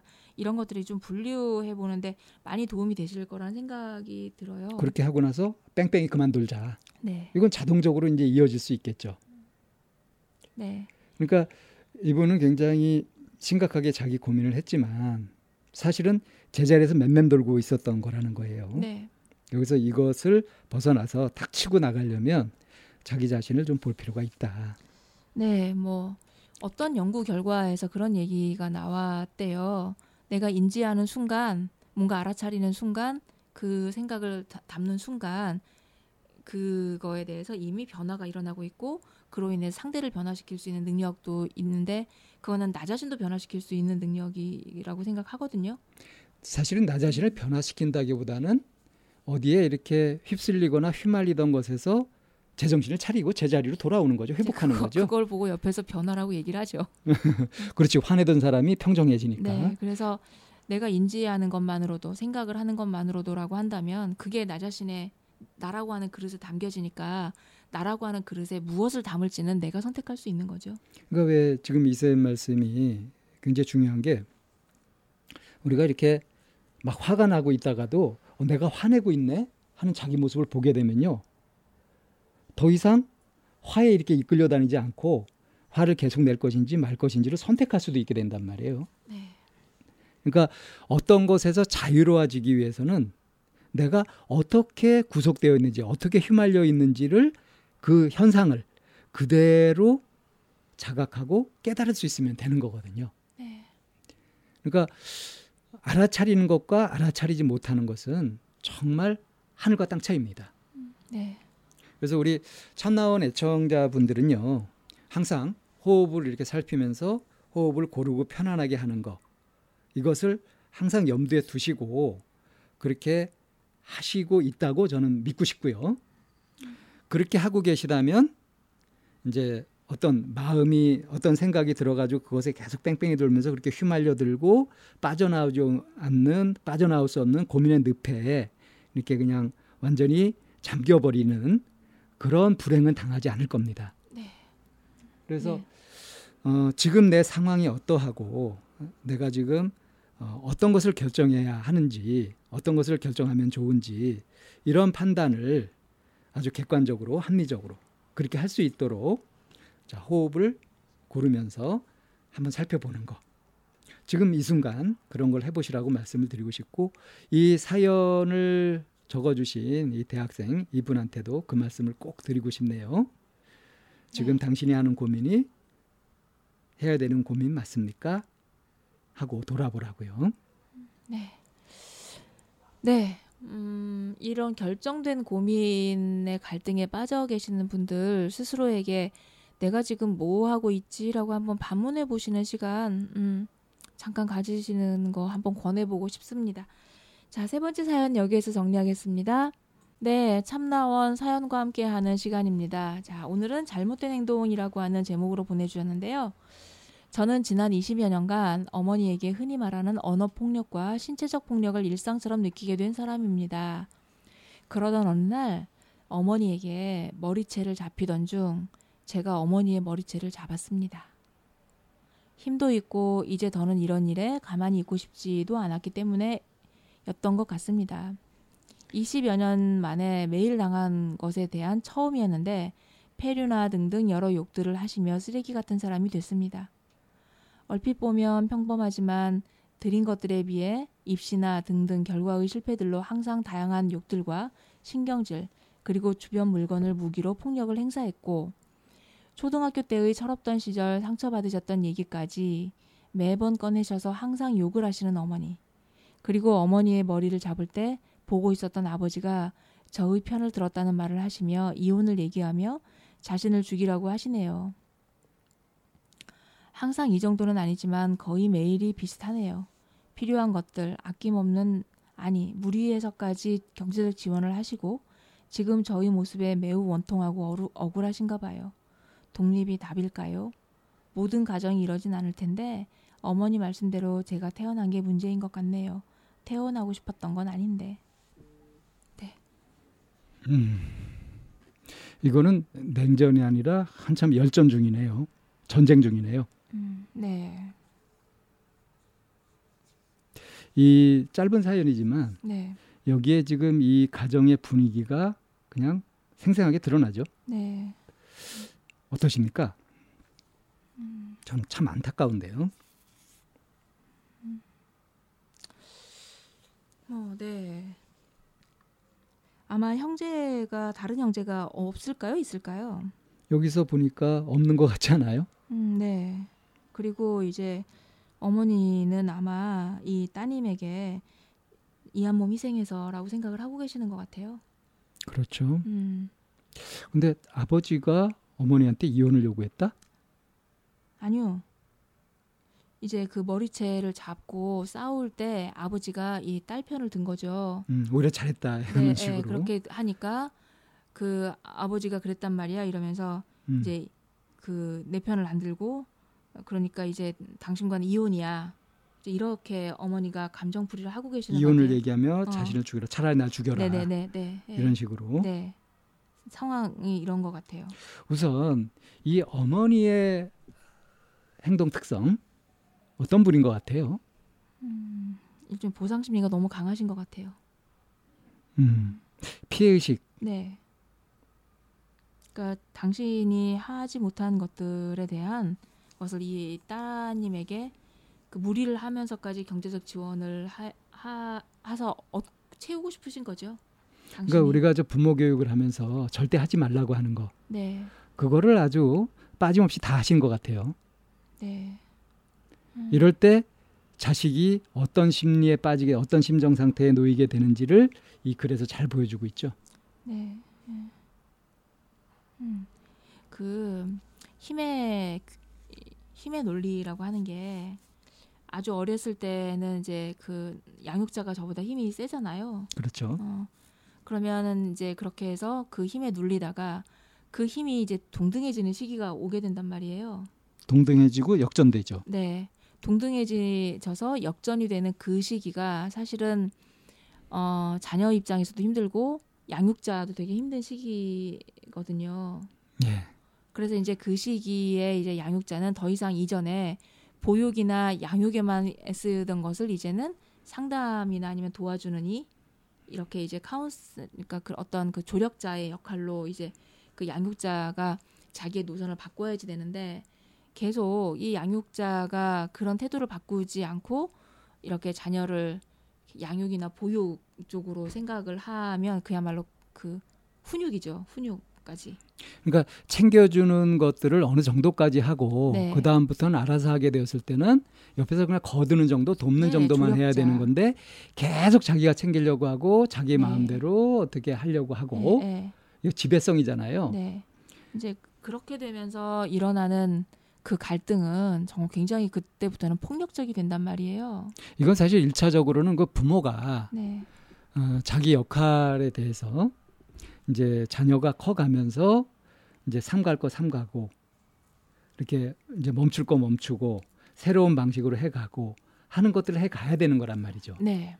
근데 지금 이 가정은 그렇지가 않은 거죠. 네. 네. 그래서 음, 이 어머니는 지금 뭐 피해 의식과 그리고 자기의 삶을 이 딸로부터 보상받고 싶어 하- 하는 이런 부분들. 음, 이 어머니가 결혼을 좀 일찍 했다면 40대일 것 같고요. 아니면 50대이실 것 같고 지금 이분은 20대 초반일 것 같죠. 네, 네, 네. 근데 독립이 답일까요? 독립이 답일까요? 독립이 답이죠. 그렇죠. 근데 그런데 이제 음, 이 독립이 분리를 얘기하는 건 아니에요. 그러니까 남남이 돼 버리는 것이 독립이 아닙니다. 그렇죠.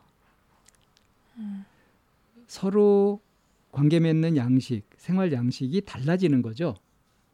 네, 그러니까 어머니에 의해서 어머니에 의해서 양육되는 어머니의 지시나 통제를 받던 그런 삶에서 스스로 자기 일을 알아서 해가고 스스로 책임져가는 자기가 하나의 독립된 개체로서 살아가도록 하는 거 이것이 독립이죠. 그래서 보통 이제 독립이 답일까요라고 해서 독립을 하면 그 약간 물리적인 독립, 만 생각하는데 어, 예, 집에서 독립 이제 하는 이제 하거나 아니면 이제 그 그런 경우를 많이들 원하신단 말이에요. 근데 그거를 만들어낼 능력이 있다면 독립이 답일까요라고 묻지 않죠. 그렇죠. 음. 그리고 지금 이렇게 관계가 안 좋기 때문에 독립해야 된다가 아니라 관계가 좋거나 안 좋건 독립은 해야 되는 거 맞죠.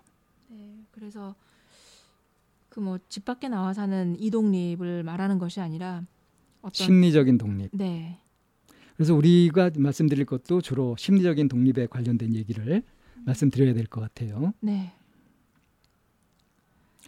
우선 어머니의 모습 이거를 좀 객관적으로 좀 바라보자 하면 음, 아까 말씀드렸다시피 자기 자신의 한 인생에서 한이 되었던 이런 것들을 딸한테 막 쏟아부으면서 그걸 통해서 대리만족하려고 하는 거. 네, 이건 이제 저희가 기본적으로 부모로서 할 일이 아니다라고 얘기를 했지만 일단 어머니가 지금 그러고 계신단 말이에요. 자, 이것을 이제 성인이 된 자식이 어떻게 할 거냐 하는 것이 현실적으로 필요한 거 아니겠어요? 네, 근데 여기서 어, 내가 태어난 게 문제인 것 같네요. 태어나고 싶었던 건 아닌데 이거는 완전히 낙제점이에요. 심정은 알겠는데 예? 이런 심정으로 있으면은 독립 못합니다. 어머니를 행복하게 해드리지도 못하고 독립도 못하고 계속 이런 구조 속에 갈등 구조 속에 빠져 있을 수밖에 없는 거죠. 일단 이 어머니가 건강한 분일까요? 그렇지 않을까요?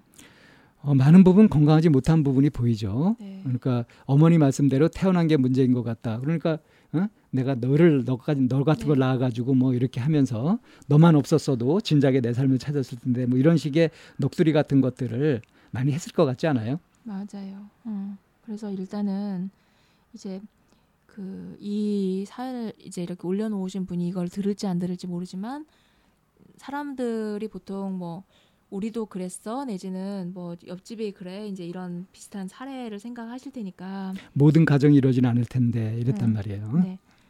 이렇게 그 나를 양육해 주는 분이 나에게 굉장히 폭력적이거나 이런 케이스들 되게 많으시거든요. 상당히 어. 많죠. 우리 때더 네. 많았죠. 그래서 이제 그런 분들과 처음에 얘기를 할 때 일단 어머니는 아프다고 생각하셔야 합니다라는 말을 먼저 시작하거든요. 음, 어머니가 음.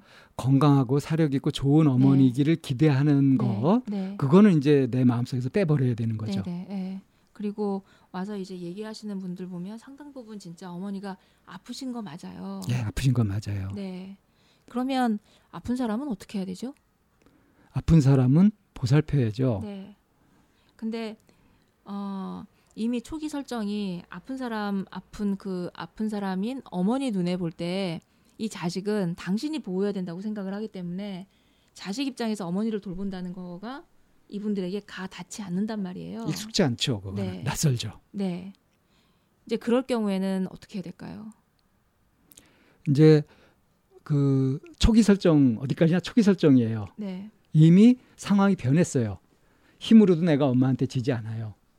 그리고 엄마보다 뭘 많이 모르는 것도 아니고 더 현명하고 행복한 그런 길을 찾을 수 있는 능력도 엄마보다 내가 더 있을 수 있어요. 현실적으로. 그래서 그 나를 양육해 주고 계속 그 관계를 유지하려고 하는 양육자가 가장 중요시 여기는 게 무엇인지를 좀 봐야 되겠더라고요. 어떤 때는 그 양육자가 돈을 가장 중요시 여기는 사람도 있고 어떤 능력이나 명예나 이런 것들을 중요시 여기는 것도 있고 아주 미숙한 사람은 네. 계속 자식이 안만 커도 자기 말을 고분고분 따르고 들어주길 바라죠. 네. 그런 것도 네, 있죠. 네. 그래서 그 이 양육자가 무엇을 두려워하는지 어떤 부분을 중요하게 여기는지에 대한 것들과 내가 그 영역에 있어서 어떤 대항할 수 있는 능력이나 힘을 가질 수 있는지를 자기 자신에 대해서 고민을 해봐야 되겠더라고요. 그리고 결단을 내려야죠. 네, 그것을 들어줄 것인가 말 것인가. 네, 네, 네. 그렇게 해서 내가 힘이 있거나 그런 부분에서 어떤 능력이 있다고 하면 어머니를 돌볼, 돌볼 수 있는 그런 여유도 가질 수 있긴 하지만 나에게 그런 힘이나 능력이나 여유가 없을 때는 어머니를 돌본다는 건 가당치 않기 때문에 그럴 경우는 그 어머니의 에너지에 영향받지 않도록 먼저 차단하는 게 우선이더라고요. 우선 계속 그 부정적인 영향을 받지 않도록 하는 네, 거. 네, 네, 네, 일단 임시로 네, 끊어내는 것이 필요하죠. 네, 네. 그래서 여기에서도 이제 아버지가 이 딸의 편을 들었다고 했단 말이에요. 그렇죠. 늘 이렇게 바보같이 상황에서. 당하기만 하다가 네, 네. 이제 자기가 대응을 한 걸 보고 음, 음, 음. 아버지는 약간 안심을 했을 수도 있죠. 예, 예. 그래서 아버지에게 그 어머니와 아버지의 일로 좀 이렇게 좀 밀었으면 싶어요. 두 분의 일은 그냥 두 어른- 분의 예, 일로. 어른들의 음. 일로. 음. 자식 입장에서는 음, 부모님의 삶에 엮이지 않았으면 좋겠어요. 음, 그러니까 부모가 해결 못한 문제를 자식한테 네. 대물림을 하는 거. 네, 네. 이거 참 불운, 불우한 일이잖아요. 네, 네. 내가 부모라고 하더라도 그러고 싶지 않잖아요. 그런 그렇죠. 찌질한 부모가 되고 싶지는 않잖아요. 네, 네. 예. 설령 이거를 듣고 계시는 이제 자녀분이 계시다면 부모님은 부모님 일은 부모님이 알아서 하시게끔 이렇게 영역 분리를 좀 하, 해보시는 것도 좀 내가 우선 그 부정적인 영향을 어, 받지 네, 않도록. 예. 그게 폐륜인가요? 아니죠. 음, 이거는 정당방입니다. 음. 자기가 살기 위한. 그런 부분에 대해서 폐륜이라고 생각하시지 않으셨으면 좋겠고요. 윤리라고 하는 것도 사회가 변하면서 변화하기 마련이라고 생각해요. 이렇게 절대 변하지 않는 윤리는 없는 것이 아니라 사회의 구조나 어떤 그 신념이나 가치관에 의해서 윤리는 변해간다고 생각을 하거든요. 그러니까 이제 이거 지금 그 말씀이죠. 이게 지금 엄마가 머리채를 막 잡고 네. 하고 있는데 네. 나도 이제 같이 잡았다. 네. 이렇게 힘겨루기를 했다. 네. 이것이 지금 이제 폐륜이라고 아니, 말이지. 이분이 지금 그걸 페륜이라고 생각하는 것이 아니라 어머니가 이거를 엄마가 폐륜이라고 이제 페륜나라고 아, 아, 아, 낙인을 어, 찍으니까 낙인을 찍고 이렇게 했는데 네. 사실은 엄마는 엄마는? 얼마든지 그렇게 생각할 수 있어요. 네. 그런데 이제 문제는 뭐냐면 실제로 그런 일이 있었잖아요. 네. 다시 뭐 엎질러진 물 다시 담을 수는 없는 노릇이고 이미 벌어진 일이에요. 네. 근데 그, 그러면 좀 냉철하게 생각해 볼 필요가 있는 게 그런 경험이 앞으로 엄마와 이분의 관계가 어떻게 진행되게 될지 엄마가 분통이 터져가지고 이전보다 더 세게 머리채를 잡을지 아니면 앞으로는 조심하게 될지 어떨 거라고 생각되세요? 음, 조심할 거란 생각이 좀 들어요. 당연히 조심하게 되죠. 네, 네. 음, 왜 어떤 폭력을 쓸 때도요. 음. 폭력을 쓸 때 막 화가 나가지고 눈에 뵈는 게 없어서 쓰는다고 하지만 사실은 아니거든요. 음. 잠재의식에서는 압니다. 이게 보복 가능성이 없을 때 마음 놓고 폭력을 써요. 네, 네, 네, 근데 나도 당할 수 있다, 나도 다칠 수 있다 싶으면은 멈추게 돼 있거든요. 네, 그러니까 엄마가 이렇게 그냥 막 그 폭력을 막 일방적으로 쏟는 것을 받아준다? 이거는 폭력을 조장하는 꼴이 되기도 합니다. 네, 그것을 그렇게 하지 못하도록 폭력을 쓰는 게 효과적이지 못하다는 것을 알 수 있도록 그렇게 대항을 해야 되거든요. 그것이 나 자신을 지키는 것이면서 또 상대방이 지나친 폭력을 쓰지 않도록 거기에 물들지 않도록 그게 습관화되지 않도록 도와주는 일이기도 하거든요. 음, 네. 이런 관점에서 볼 필요가 있다. 네, 그래서 어, 뭐 어머니 머리채를 안 잡고 일이 끝났더라면 훨씬 더 좋았겠지만 일은 벌어졌는데 그 일이 어떻게 남는지가 지금 훨씬 더 중요하거든요. 자기가 했던 행동이 그래서 어떤 영향을 끼쳤는지 그거를 이제 보고 그러고 나서 좀 그다음 행동을 하시는 게 훨씬 더 좋겠다는 생각이 좀 많이 들어요. 아까 말씀하셨다시피 어머니는 아픈 분이고 아픈 분은 이제 보호와 보살핌을 받아야 되는 분인데 지금 내가 자식으로서 이런 어머니를 보살피고 뭐 이 아픈 것을 낫게 해드리고 할 수 있을 정도의 힘이 나한테 있느냐 그렇게 봤을 때 나는 아직 이런 폭력 속에서 잘 벗어나지도 못하고 이것이 에, 어때요 이렇게 막 분하기도 하고 나 자신도 자신도 없어지고 뭐 그렇지 않겠습니까? 네, 어, 철없던 시절에 막 반항해가지고 막 그렇게 했던 이야기 같은 것도 막 옛날 얘기까지 해가면서 내가 도저히 어찌 해볼 수 없을 정도로 엄마는 아직도 심하게 그렇게 하고 있고 네, 나는 그걸 감당을 못 하고 있단 말이죠. 이런 상태에서 내가 어머니를 생각해서 뭘 한다? 이건 어불성설이죠. 네, 네. 그래서 아까 말씀하셨다시피 우선 나부터 살고 보자 이게 필요하고요. 그러려면 이런 폭력적인 것들을 최대한 줄일 수 있도록 예방하는 게 좋잖아요. 네. 그러려면 이렇게 강하게 강경책으로 공격이 최선의 수비다. 음. 이렇게 전략적으로 할 필요도 있고요. 그래서 어머니가 아예 폭력을 쓸 생각을 못 하도록 또는 언어적인 폭력도 쓰지 못하도록 내가 어머니를 이겨버리는 것이 도움이 될 수가 있어요. 그래서 내가 힘의 우위를 확보했다고 생각되었을 때는 그때 가서 이제 어머니를 보살피든지 뭐 친절하게 해드린지 하는 거를 선택할 수 있는 거죠. 네. 지금은 우선 나 자신부터 살려야 될 것 같거든요. 네, 이미 뭐 태어나고 싶 이렇게 태어난 게 문제 이거를 그냥 고스란히 이렇게, 이렇게 받아들이고 있다라고 한다면 이미 체념처럼 그러니까 어머니가 나한테 쏟았던 것은 지극한 사랑 정성도 있고요. 막 이렇게 화가 나가지고 쏟아부은 부정적인 악다구니 같은 것도 있단 말이죠. 이거를 그냥 거리지 않고 다 받아들이면 곤란한 거 아니겠어요? 네. 나한테 도움이 될 거는 주- 긍정적인 것은 고맙게 받아들이고 그렇지 않은 것들은 흘려버리고 또는 반사를 하고 하는 식으로 해가지고 내가 그것에 오염되지 않도록 할 필요가 있단 말이죠. 네. 그러니까 내가 태어난 게 문제다. 이런 생각 이거는 극복해야 되는 거죠. 어머니가 홧김에 한 얘기까지 듣는 거는 그건 나도 앙심을 품고 너 죽고 나 죽 자식이 되는 거거든요. 서로 불행해지는 길이죠. 네, 어머니가 하신 말씀이 그대로 이분에게 남는다고 하는 거는 참 그건 그래서- 문제가 심각한 거고 정말 네. 거기선 독립해야 되는 겁니다. 네. 그러니까 독립을 하되 부정적인 거, 해로운 거 이런 것과는 결별을 하고요. 그 왜 뜨거운 사랑, 뭐 열정 이런 걸 있잖아요. 서툴긴 했지만 그런 것들은 고마움대로 받아들이고 하게 되면 우선 내 속에서 갈등이 없어질 거예요. 뭐 사연을 저희가 이렇게 쭉 다루다 보니까 사연들이 공통된 게 있네요. 네, 말씀해 보시죠. 음, 이제 여기에 사연을 올려주셔서 도와달라고 하는 이런 온라인의 방식을 사용하고 있긴 하지만 실제 이분들이 당신의 삶에서는 누군가에게 손 내밀어서 도와달라고 하고 있지 않다라는 부분이요. 그거를 네. 할 마땅한 사람이 없고 네, 그런 곳이 없는 거죠. 그 마땅한 사람이 예, 없 없나요? 주변에서 찾기 힘든 경우가 많죠. 음. 이미 또 관계로 익숙해진 것들이 있어가지고 네, 그렇게 익숙해진 대로만 가기 쉽잖아요. 타성대로. 그쵸. 네, 네, 자 그래서- 그러다 보니까 네, 우리 참나원 네. 방송의 의미 네, 그래서 이런 것들을 좀 일깨우고 그냥 그렇게 휩쓸려 가지 않고 정말 내가 원하는 삶을 선택해서 내 삶을 살아보자 하는 것이 저희가 바라는 거 아니겠어요? 네, 그렇습니다. 그런 의미에서 이 방송을 지금 이제 이건 직접 보내주신 사연이 아니라 뭐 사이트에 올라온 걸 저희가 이렇게 뽑아가지고 얘기를 하고 있지만 이런 비슷한 고민을 하고 계시거나 하는 분들 또 주변에 있는 분들이 있다고 한다면 저희가 말씀드리는 것처럼 이렇게 생각해 볼 수 있는 거 이렇게 다른 관점에서 볼 수 있는 거 이렇게 볼 수 있는 여유만 갖고 있어도 여기에 휘말리지 않고 어, 자기 삶을 살아가는데 도움이 되지 않을까 싶습니다.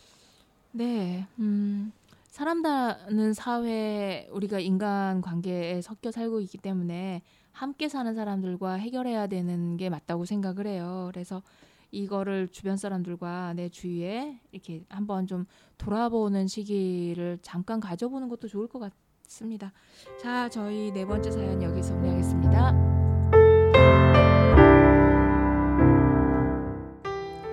상담을 원하시는 분은 c h a m n a o n e 골뱅이 다음점 넷으로 사연과 연락처를 보내주세요. 참나원 방송 상담은 무료로 진행됩니다.